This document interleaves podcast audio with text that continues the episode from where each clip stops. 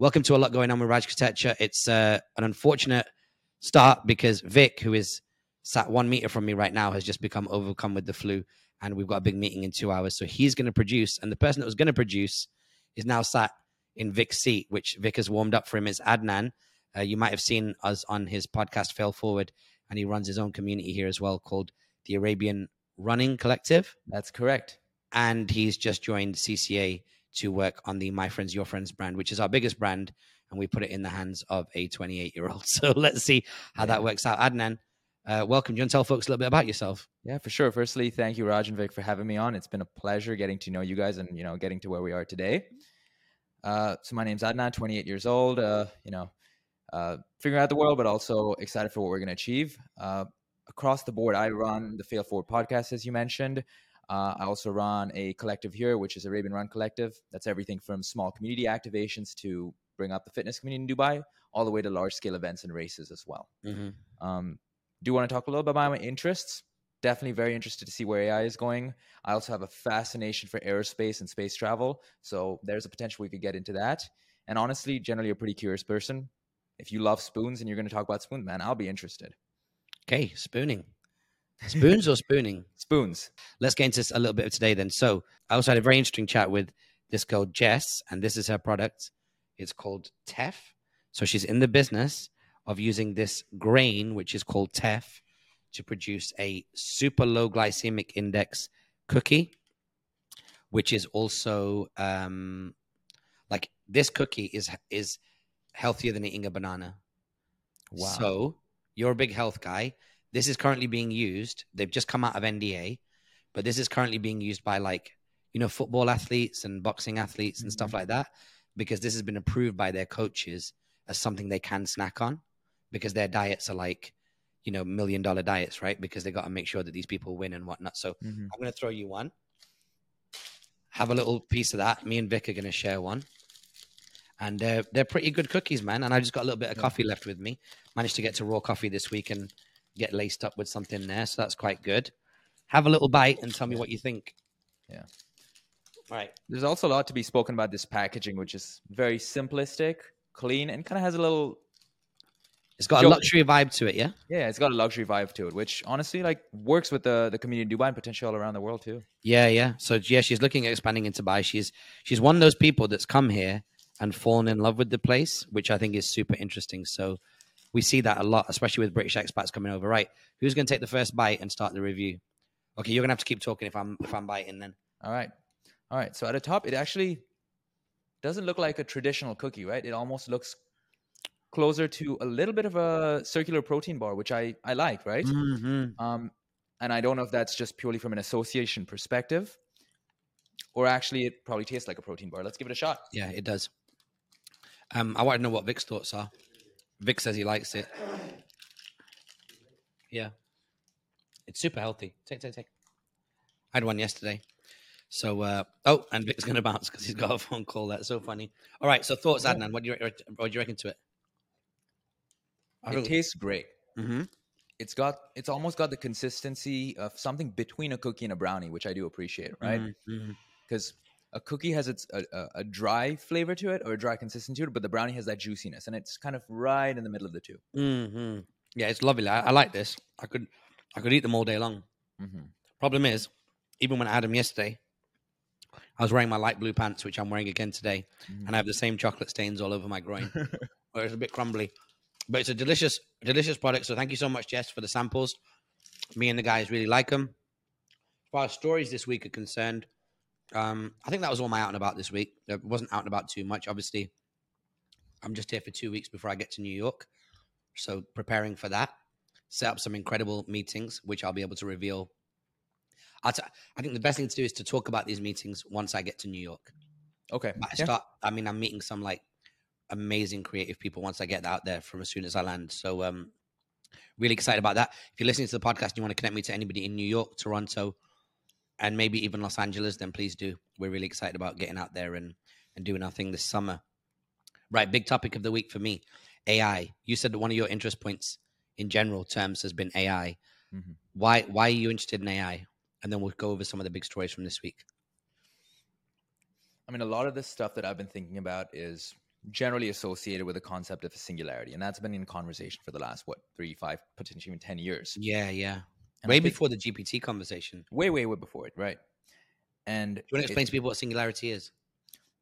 it's essentially like a, a point in time where computing intelligence essentially rivals and surpasses that of the combined human intelligence of the world. Mm, Simply put, mm, over the past what let's say 10 years this has been a very theoretical concept saying that it will happen or here's a prediction of when it'll happen but i've i feel that in the last 6 months it's become very real in terms of us being able to see very tangible steps and apply a much more calculated prediction mechanism to when it's going to happen because we are seeing steps that are bringing us close to that point yeah.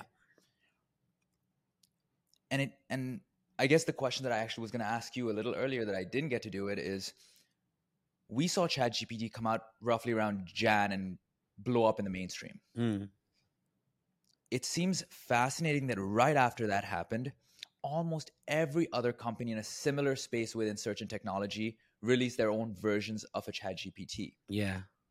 were they all just hiding a technology that now they felt was um, was safe to release, or were, all, were they all kind of working on this at the same time and just hit that finish line at release at the same time? Like, talk to me about what suddenly sparked this massive exponential increase in release of these software and services. So there's this concept of competition, right? What kind of lead is the first mover advantage going to get? So typically, what happens is if you look at someone like a Samsung and an Apple, Apple will allow Samsung to put very, very high quality lenses, very, very high quality hardware inside its technology, like the Samsung phones. Mm-hmm. And then Apple will follow years later. And if you know anybody who owns an Android phone, they're always saying, Oh, I just got this new Samsung and it can do X, Y, and Z, and Apple will be able to do it in two years. And they're not wrong. That's because Apple is comfortable with the kind of first mover advantage that Samsung will have with the technology and how it will develop the market. And Apple is comfortable and believes in its own brand enough that once that technology is established, whether it's an optical zoom or an audio feature or an AR feature, they can follow afterwards and their brand will actually like galvanize it in society and make it a real thing. Mhm.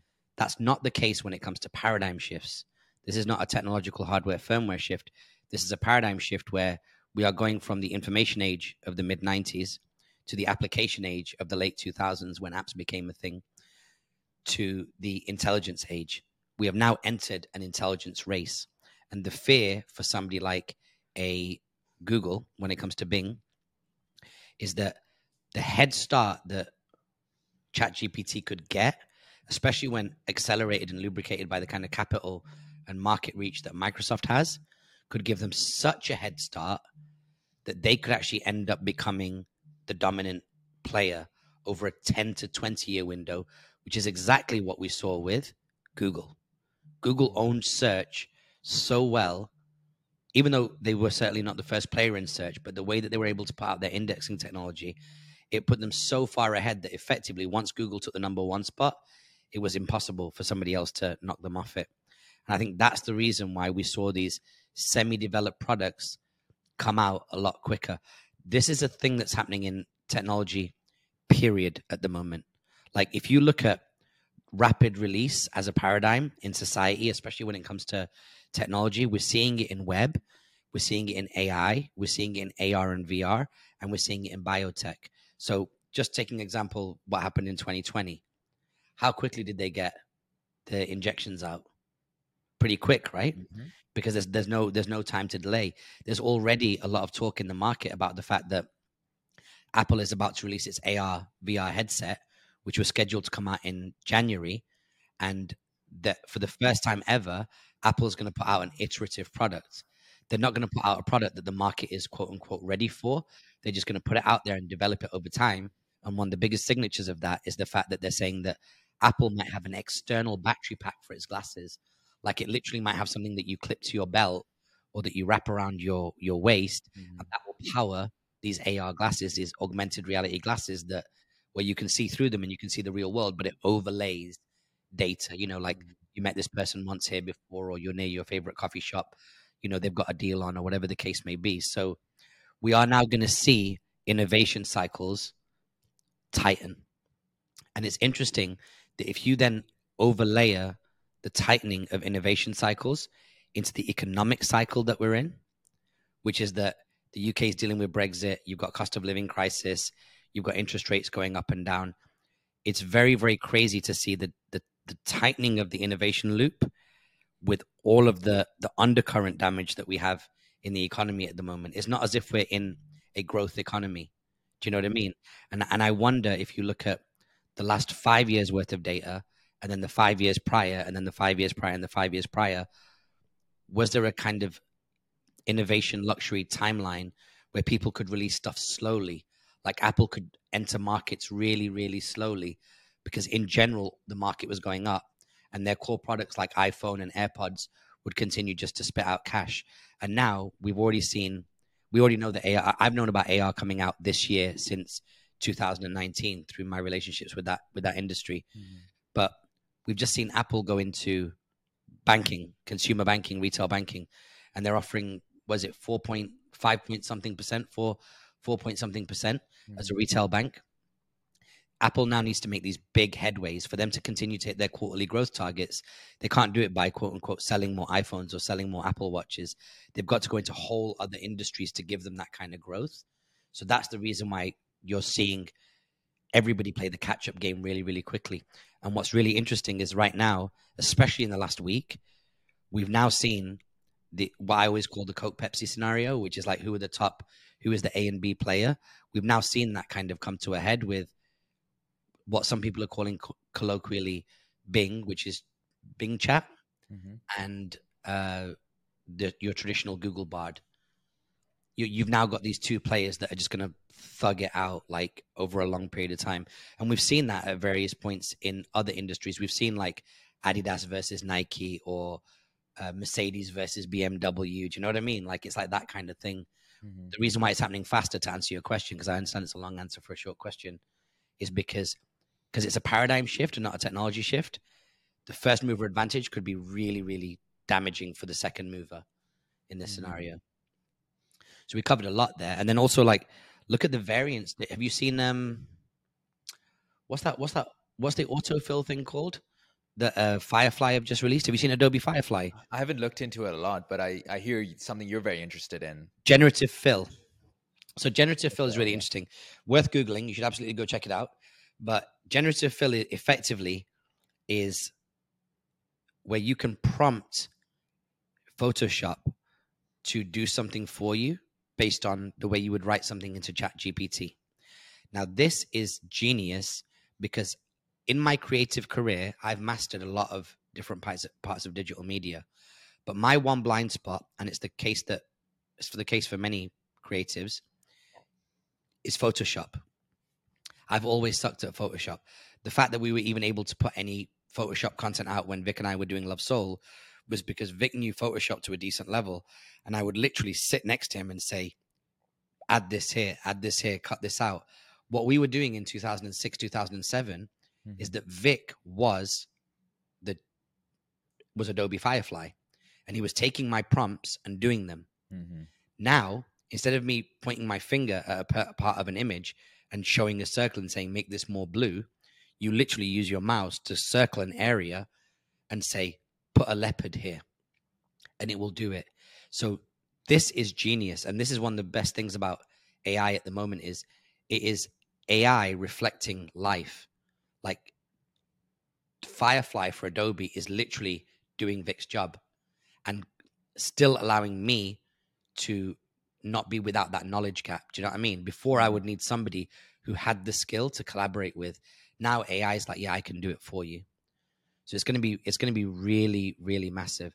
And that's one advantage that AI has had over like the last two years of the Web three phenomenon is if you want to onboard with Web three, it's really unfamiliar. Like get a wallet, remember these 12, 16 words, do this, do that. You need a hardware wallet, you need to mm. use Coinbase, you can do swap websites, you can have a wallet on your browser called Fire. What was it called? Fire. What was the wallet called? Firefly? No. No, no, no. I've got it on here. Yeah. It's uh, it's called. Da, da, da, I'm actually looking at it. MetaMask. Oh, MetaMask. Right. Yeah. So you got all these things. The onboarding was really crazy. Whereas ChatGPT isn't different to using Google.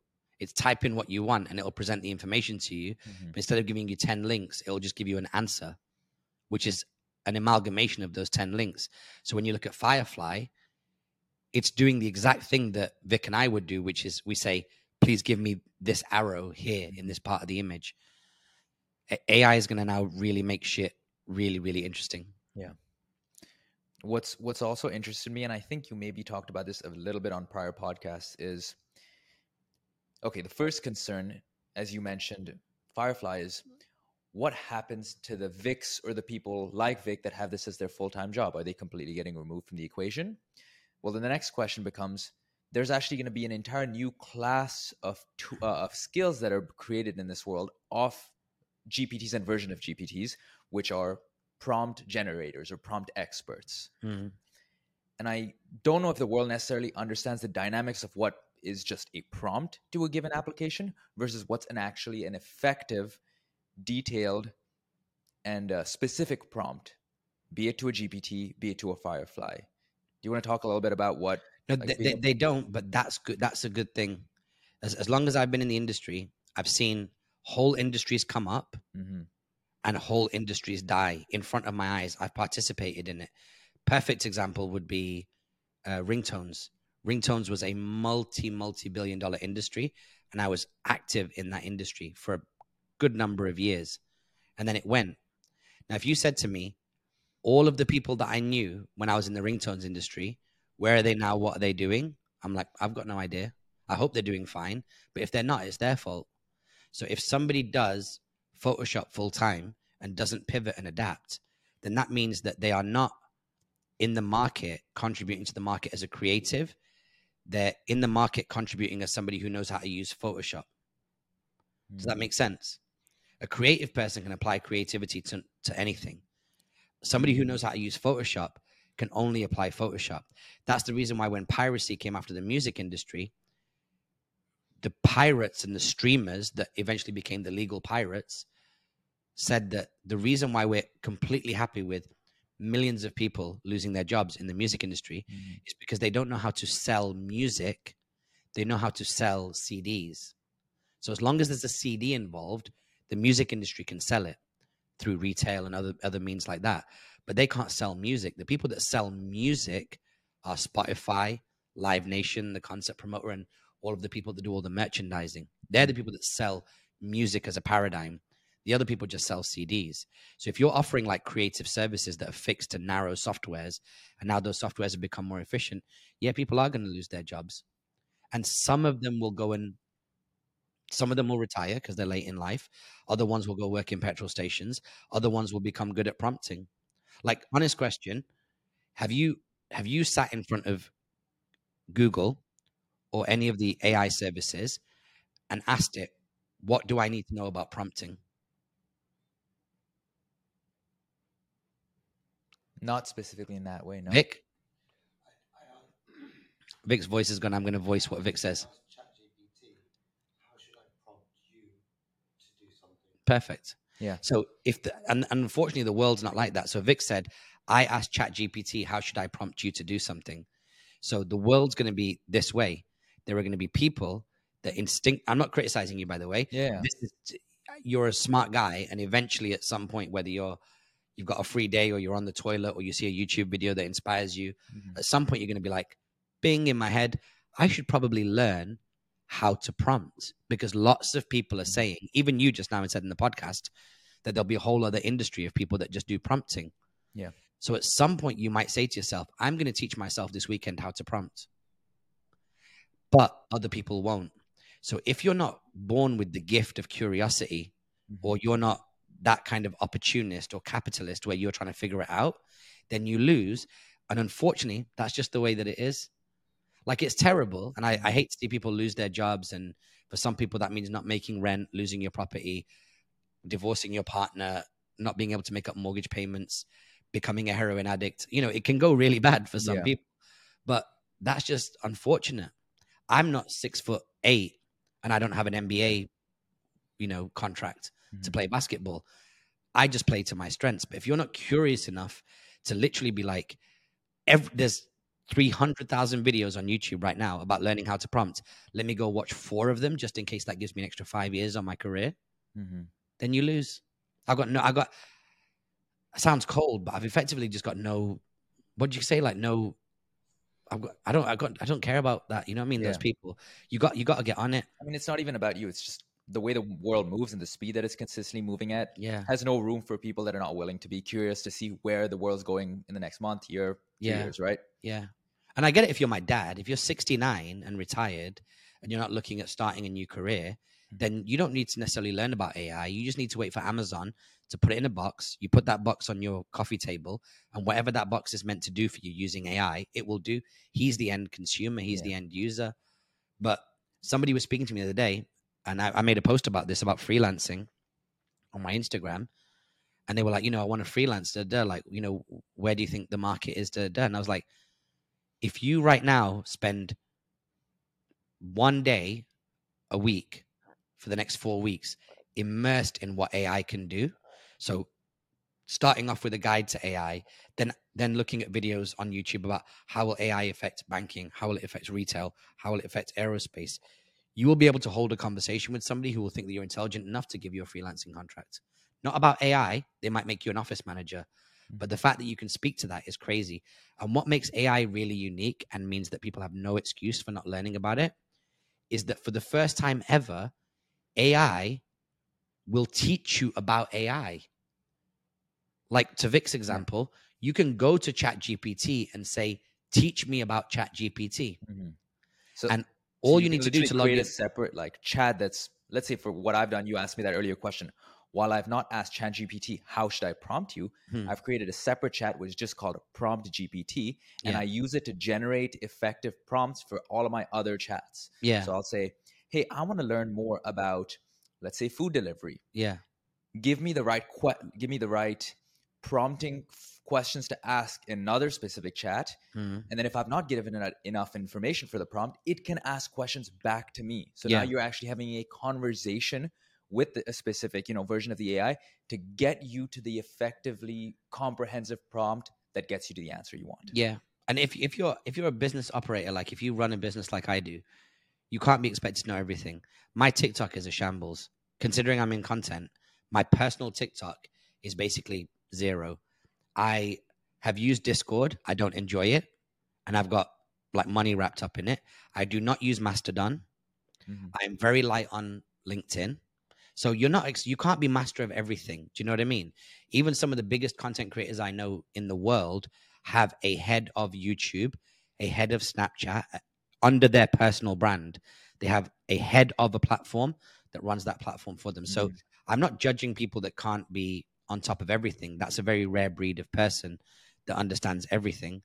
But I also feel like if you've not figured out AI or if you're not on top of what's going on, whatever the fuck happens to you happens to you. You must notice it, right? You're an in shape guy. Mhm. If someone keeps coming to you and saying, "Oh, you know, you're giving me this advice, you give me this advice," but I smashed through like a Five Guys burger yesterday, and I then after that I hit a pickle burger and I did this and I did that. You're like, well, I'm giving, I'm telling you where the game is. I'm telling you where the market's going. Mhm. If you don't act on it and you're a fuckwit and you end up with no job, what what do you want me to do? Do you know what I mean? Yeah. AI is a very, very special technology. And I never felt this way about Web3. But at the same time, and Vic will tell you this, like I did take the weekends out to study it, write down pages and pages of note watching YouTube channels, Google and Wikipedia all these words, and then go back and watch the same YouTube videos again. Yeah. Because if that shit becomes the reason why we make our next X amount of dollars, I don't want that opportunity to pass me by. Yeah. It's a real, it's a real rant actually, because I've not been able to like declutter a lot of my thoughts on on AI this way, but it's really really important that like people pay attention to it because it's coming for everybody. I'll give you a real example, and this is a, this is an exceptional one. M- One of my good friends and agents messaged me last week and said, "There's a corporate gig. Can you do it?" And I was like, "Yeah, no worries." And it was my exact demographic: Europeans over 40 years old, primarily wanted 80s and 90s pop music. But in the briefing, they said, "Oh, but they do want some modern pop as well." And I was like, "Oh man!" And I did a gig recently that didn't go like exactly the way I wanted it, and I was like, "Damn, I'm really falling behind on new music because if you want to be a modern DJ today, when Vic and I were at the peak of our DJing, there'd be three to ten records a week that would come out. You know, one hour of downloading a week, and you could be the hottest DJ of of the day. You know what I mean? You could be you could have every latest T Pain, T.I., Keyshia Cole record, whatever whoever the big people were in our genre at that time. Now you're getting that many records coming out every afternoon. Mhm. So it's a lot to stay on top of. So I was like, how do I solve this? Well, I was like, well, who do I know? I do know that Kendrick Lamar, The Weeknd, Drake, Taylor Swift, Justin Bieber, The Weeknd, uh, what's what's my man's name? J- Justin Bieber, Dua Lipa. I know that these are big artists. So I literally typed into Bard, Google Bard. I was like, based on the following artists, you know, et cetera, et cetera, Dua Lipa, Bruno Mars. I wrote all their names down. Based on these guys as a kind of like benchmark, who are the, please give me the name of 50 other songs of artists like these that had popular records in the UK, Germany, and US charts at the same time as these artists were putting out hit records. And it spat out 50 records back to me. Now I can go to, I can take that list, copy it, give it to uh, an assistant, and say, log into my Tidal, the streaming service, Mhm. make me a playlist by dragging them over that includes all of these songs. And if you see any instrumentals or non explicit versions, you know, versions without the swear words, throw them in as well. Then when I open my Serato, which is my DJing software, that playlist is already in the cloud in my Serato. The songs are ready. So that's applying AI to like the real world. And I'm not even in music. Like it's not even it's not even a fraction of a single percent of where we make our money today. But I was still able to apply that to it. Yeah. Not everyone's going to do that. That's actually a pretty you know, I've got the time to think about that kind of Yeah. shit. But ultimately if you don't do it, what can you do? Like what goes in your what goes in somebody else's mouth doesn't go in your stomach. You hope Yeah. that everybody will do well. You hope that everybody will apply shit the way that you apply it. Mhm. But if they don't, the fuck are you gonna do? Do you know what I mean? Yeah. But there's one there's one simple thing that I think a lot of people don't fully digest is that so you you talked about you know watching YouTube videos and how it's so easy to learn about AI through the resources that are there online. Yeah. But you brought up something where you had a problem to solve. Yeah. And that's what I always tell people when they want to learn about let's say even at a simple level, what is ChatGPT? How do I use it? Hmm. Find a problem in your life that you're struggling to solve right now. Hmm. maybe you have a business and you're trying to figure out what what the job responsibilities should be for an administrative assistant that you want to hire in the next Hmm. month ask ChatGPT you're um you know you're trying to let's say you're trying to lose weight or gain muscle for a wedding in 6 months put that as the goal into ChatGPT and ask it to optimize a workout plan for you for the next 6 months for that Hmm. so now you're mentally invested into the problem, and therefore you're mentally invested into learning and taking out time to watch YouTube videos, look at resources online to get you towards a solution. You're not going to learn about these resources if you just throw arbitrary prompts into it because it's not going to get fully internalized in your brain. Mm. It's, it's about adding ChatGPT into your portfolio of options. So I think it's worth taking multiple data sources, right? And that's what's interesting about the 40 odd years that I've been around is that the data sources have increased. So when we were young, it was the library. You'd go to the library to get an answer to a question. If you had some money, you might have those things. What are they called? What were those Britannia things called, Vic? Those almanacs, encyclopedias. If your if your parents had money, you might be lucky every couple of years. You might have an encyclopedia set inside your house. An encyclopedia was the original Chat GPT because it had a cutoff point, right? So if you had the 1989 encyclopedia, that encyclopedia doesn't claim to know anything post 1989. The same way that Chat GPT says, hmm. I cannot give you data post 2021. And when the encyclopedia got connected to the internet and gave you real time information, i.e., somebody died an hour ago and it's updated online, that encyclopedia became Wikipedia. Hmm. Make sense? Yep. So it's like now what you should be doing is I'm going to research a health website. I'm going to look at my favorite creators on YouTube. I'm going to call the PT up that I know down the street and add ChatGPT in there. So if you really want to know how ChatGPT works, it's interrogate all of the data sources you normally would have plus ChatGPT.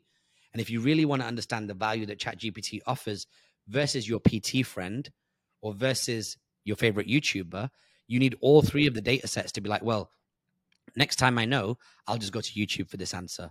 Mm-hmm. But if you start to understand the types of answers that OpenAI gives you, or any AI gives you, any large language model, then sometimes you might say to yourself, I don't need to go to YouTube for this. I'll, I'll give you another example this week. I had a tax query. Normally, I would go to my my tax advisor in the UK, but I was like, let me just ask Bard. And Bard told me an answer that I remembered my tax advisor giving me last year. So if I'd rang him, I'd have been like, hey, dude, I need an answer to this question. And he'd be like, yeah, this is the answer. By the way, we spoke about this last year. And I tend to forget stuff. And I'd be like, yeah, we did speak about it, didn't we? Thanks so much. Bye. But I've just called him. My tax advisor doesn't charge me by the phone call or by the hour, but some do. Now I've got Bard. I was able to just type it in and it literally verbatim told me the same thing that my tax advisor told me. And that's interesting as well because how is chat gpt and large language models are going to thrive in regulated markets? Why? Because there's only one answer. Does that make sense? If you've got something which is regulated by a federation like in the uk my brain's not working fully today but in the uk we've got the uh the f what, what's the financial authority for uh fsa we've got the financial services authority right if you go to the website or you go to a registered accountant or you go to watch a talk at a conference or you watch a YouTube video, the answer will be the same. Mm-hmm. So if you say, for example, how much tax would I pay if I earn over a certain amount? It would say you would pay this much tax because you'd pay this much in this bracket, this much in this bracket, this much in this bracket. Mm-hmm. The answer is regulated by law. Well, then why do you need a human being? You just go to you just go to Chat GPT, right? Right. And now it becomes more interesting is that imagine if a regulated AI language model sits on top of your accounting software, like we use in our business, Xero. Mm-hmm. Xero manages all of our accounts and all of our revenues, cash flows, P&L, tax exposure. Imagine if now this LLM is sitting on top of your personal data. So you've got a large language model with an algorithm, which is OpenAI, and a closed language model, which is your personal business data and it's giving you custom advice off that. This is a hybrid language model where you are actually getting the parameters of LLMs Mhm. over a specific data set of a narrow LM. This is the shit that I'm excited about because that makes my life much easier. I have to text. I text both of my accountants in each country Mhm. on average once every six weeks. So I, I won't like, you know, whatever their name is. I'd be like, hey, dude, I just got an email from this government body that I'm dealing with. They told me I've got to do this. Mhm. How do I do it? Help me. And I know that when they come up with their annual fees for me, they factor in how much I need them. Yeah. It's going to be very, very, very, very, very, very disruptive, bro. Like it's going to be super interesting. Yeah, that that last point you made about having a large language model over a closed language model or a smaller data set Yeah. is very very fascinating for me Yeah. because when you have an LLM that scours the internet, it gives you a lot of really help like useful and well sifted information.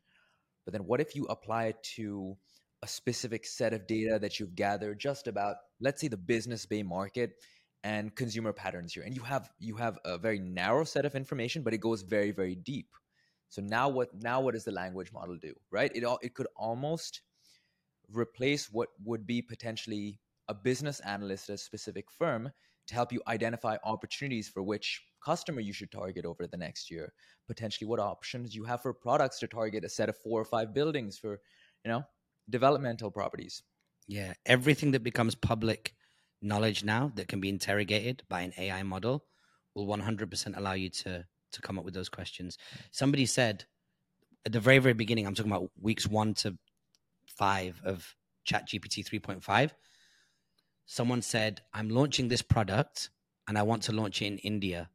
Can you tell me who my typical Indian customer would be demographically?" And it came back with it'll be a woman in her 40s with two kids that lives in this area in Mumbai with this kind of affordability. She doesn't work. She lives off this. It was crazy. And that was just based on like historic data. Do you know what I mean? It's crazy. It's a, it's a madness. So I think that's one one area where people need to like super pay attention. And I want to use these um I want to use these platforms as well now. Like Vic and I were discussing for Algo is like to specifically spit more stuff about content strategy because we do go all over the place. But the reality is, I think where we're going into our business like a little bit more narrow, we're going to now talk more about like content and content strategy because it makes a lot more sense. And AI is the biggest thing to happen to content since since the mobile phone. Like, what when you look at this mobile phone, everything you need to make content is here. You can write blogs, you can take pictures, you can now make pictures with AI, you can make video, you can c- collect audio and make a podcast. So this is the firmware layer, like the hardened firmware layer, and then AI is going to be like this. It's like the intelligent software layer. Do you know what I mean? That will come in and do everything else for you. So it's going to be a, it's going to be a really really interesting time. Uh, any pieces of content that you've seen this week that caught your attention? What was any, any YouTube videos, any posts, any Instagram memes, anything that made you go wow? I'll start if Yeah. you want. Whilst you're, no, I think there's actually this week, or at least the last two or three weeks, and it's still in within the AI space. But I Mhm. am fascinated by the AI videos that people are generating. Mhm. You know, the ones where, let's say, I think there was one example. If it was Bill Gates walking up to a DJ set at, Mm. at a at a you know at a, at a club somewhere, and every frame is a slightly different photo where each person in the crowd turns into a different person. Bill Gates' face turns into a different version of him at a different time, a point in time or daylight, and then throughout the video, it suddenly switches over to Elon Musk's face, and um, and then goes over to Jeff Bezos' face, and it's that's fascinating to me because that style of video is just not something you can create in any sort of reasonable time frame with a human. Mm. So I'm just fascinated by where the world could go when you have AI applied to video production. Are you, to your to your point, what I picked up on there is that is there a is there a fascination or like a a fandom or an obsession with specifically those characters in business? It's interesting that you mentioned them. I often find now that like there's almost like a almost like a godlike adoration, specifically of Elon, Bill, Jeff Bezos, increasingly like now like you know Sam Altman and a few other guys, mm-hmm. people like that. But even Chamath is another good example. But like, is there for your age at 28 years old? It, who are these characters? Where where do they sit on on the on the chessboard of business? Because we had Alex on here for the longest time, right? He's 18, Yeah. 19. He had some. He was really kind of like cutting edge consumer Yeah. cr- content creator priorities. But like, for you, who would it be? And sorry, why yeah, did no, no, I hear hmm. you. I'm just I'm trying to make sure the answer is like effectively stating at least roughly my position. yeah? I think for me, Chamath and Elon definitely are high up on that list. Why? They speak truths oftentimes that are potentially unconventional or not necessarily held um, as axiomatic by the masses, right? Yeah. Um, I think, and this this may be a little controversial. I don't know, but like for example, Chamath talked about he had a he had a comment that he said nobody cares about the Uyghurs. Yeah, and that was that was a that was a big moment that actually got him a lot of flack. yeah. The Uyghurs are below my line. Exactly. line, yeah. And what he's saying is actually true. That I think For him. for for him, for Yeah, him, yeah, right? yeah. That we all have a set of priorities, and just like you said earlier, you can't be having your hands or have knowledge or expertise in everything. In Mm. the same way, you can't really care about everything in your life because you're just going to get overwhelmed. We has have a set of priorities. There's things that go above that line. There's things that follow fall below that line, and we can pretend that we're into certain things, but now that maybe the Uyghur Muslims are on top of the line or below the line, right? Mm. That's just one example ultimately. But I wouldn't actually say that Jeff Bezos and Bill Gates fall high on my priority list in terms of what you mentioned was godlike or highly valued celebrity CEOs. Mm. I think We have we have it in hip hop, right? sorry. Like if you, we have it in hip hop as well. yeah. Like if you tend to ask people like who are the greatest, you know, depending on your generation, the answers can vary. Mhm. But typically, the, the the median answer tends to be Biggie, Jay Z, Nas, Wu Tang Clan. You know, like that kind of like Yeah. not the '80s and not the post 2000s, but really that kind of like hot era in the middle. And I feel like that's what's happening now is that you're getting these these names tend to be these stereotypical names that you hear when you're discussing like big business or the most powerful, influential people in technology and, and, and the world. So to you, those specific hip hop artists, do they share a similar characteristic to you personally that make them part of the greats? Yeah, they had enough of a layup to have a standard created before them, and they created enough of a difference between the standard that they came from and the standard that they created. And what's made it more interesting is that the people that have followed them haven't been able to raise the standard to the same level. So, with the exception of people like KRS-One and Big Daddy Kane in the 80s, the difference between another 80s artist, let's say a, a Special Ed or someone like that, and a Jay Z Mhm. is a multi, it almost feels like a multi generational difference. What Jay Z did musically versus what like a Special Ed did.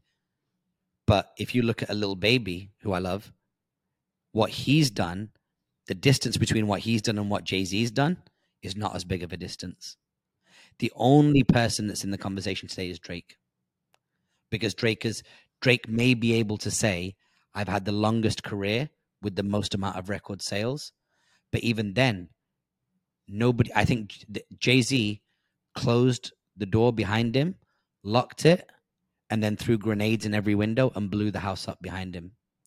Because with Jay Z, he can attribute a lot of his album sales to somebody physically putting on some jeans, putting on a t shirt, putting on a hoodie, putting on a jacket, putting on a beanie hat, putting on some gloves, charging up their travel card, traveling to a store, getting the CD on a certain day, coming home, putting it in their CD player and listening to it versus just opening their phone and being like, I just saw a tweet or an Instagram post saying that he's just released this album and then let's go to it. In in our in our day there was no surprise drops. Mhm. People had to be told weeks and months in advance this record's coming out.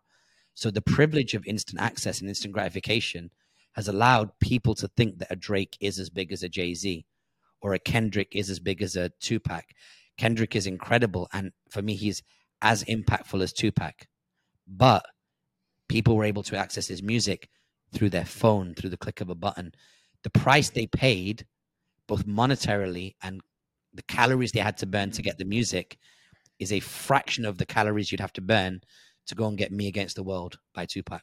So it's I'm almost comparing it to how you take a certain dollar value in 1970s and you adjust it for inflation. So you're almost like dejusting a Drake, a person going and listening to a Drake to account for the fact that a certain percentage of the people that listen to a Drake song today may have not had the same level of draw to Drake had it happened in the 1980s. Yeah. Read something in the newspaper, go out there, buy the CD, bring it back, put it in the CD player. Yeah, so you're adjusting for inflated access. Inflated. There's been an inflation in access, which means that you're adjusting for distribution. The distribution that these artists have access to is way higher than the distribution that a Jay Z had access to, even in his peak, because his peak would have been 99 to 2012, 13, you know, mm-hmm. around the time that New York record came out.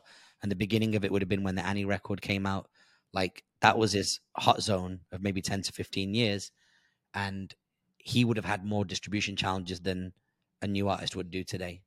Because there are artists today that are their their songs are going viral on TikTok. Within 24 hours, the streams are starting to go through the roof on um, Spotify, and now they're like generating money. So it's, I actually, how, how did we end up on this point? I forgot. Uh, Content, content recommendations. yeah, and then we talked about godlike celebrities. yeah. So you mentioned those people.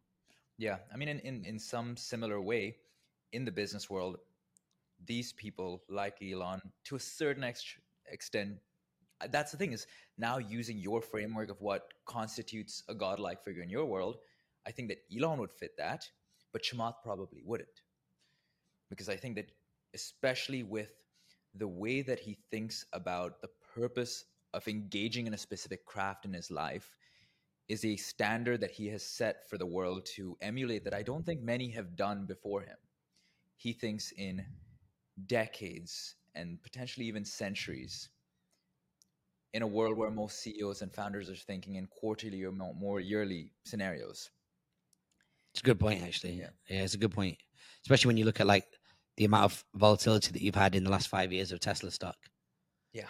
Yeah, he's like he he doesn't pay much attention to it, although he does just do some trickery like buying Bitcoin and then buying it low and selling it high and all that kind of Yeah. stuff. But Yeah, that's that's a good point. Do you think some of it comes down to the fact that when these people hit this level of financial freedom, that they're able to kind of liberate themselves from what the rest of society has to stay to be safe? Like, you know, there are certain restrictions that I have. Mm-hmm. Think I can't I can't even mention the names of certain people on this podcast because I'm still building a 10, 15, 20, you know, and hopefully in the future 30, 40 year relationship with these people. So I don't reveal who they are or specifically what they're doing. Mm-hmm. But if you're like a Chamath or an Elon, you can say whatever you want because when you're sat on billions and billions of dollars, it's like, what's your downside? Your downside is you lose all your businesses, you lose all your reputation, but you're still sat on billions of dollars. Like you'll always be adored because you've got that level of money, and the fact that you actually were able to get it is the thing that society will always love you for. Do you know what I mean? Yeah. There's like a backstop as to how what your worst case scenario could be. Yeah. Do you know what I mean? Yeah, I think I think the the element of financial security helps you to speak your mind, even if it's unconventional or, or uh, not liked by the masses. Hmm. But I think even more so than that, there's often one piece of evidence that some of these people lean on to help them have that confidence that I can say something unconventional, and this is my worst downside. yeah. You know, with, with Chamath, yes, it was partly that Uyghur Muslim kind of comment. Sorry, just the Uyghur people comment. Hmm. Um, with Elon, it was his uh, his tweet about taking Tesla pri- uh, public at 420, right? And yeah. the whole uh, SEC wait, went on his what was it, private or public? He mentioned that he was, was either it Tesla? uh, And I, I remember I remember the 420 Yeah, yeah, number. yeah. Yeah, yeah, yeah. yeah, so he was either taking one of his companies private or public, and he, Yeah. and you know it it had a material effect on the stockholders, and the SEC said this is within you know outside of our rules and regulations around how you can actually move the market. Yeah. Um, and while he's still working through that battle with the SEC, it has really not impacted at a at a significant scale the success of his business. Hmm. And whether he may actively recognize it or not, it gives you that confidence to say, "Well, I have unconventional views, or I even have unfiltered views on the world. Hmm. What's the worst that could happen?" Mm.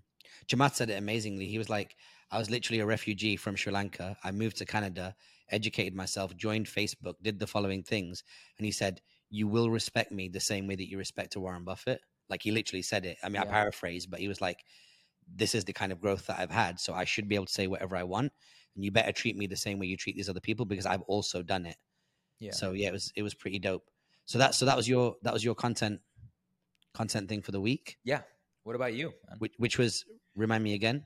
That was AI generated videos. And where can people see that? Instagram, yeah. Instagram is where I see all my stuff. I Okay. predominantly spend the time there. Yeah, for me it was um I was able to vicariously watch through Instagram as well all of the stuff that the team at VaynerMedia and Gary Vee did with VeeCon. I thought that was pretty cool. So shout out to Tyler and Andy and Maha and Gary and D Rock and all the gang over there that pulled that off. The staging was insane. The lineup was insane. Busta Rhymes came to perform on his birthday. Andrew Schulz came to perform, and then there was like a forever list, you know, of other people that were there. The uh, the merch looked insane. Everything looked cool. The video content starting to come out now. Stage content that looks incredible.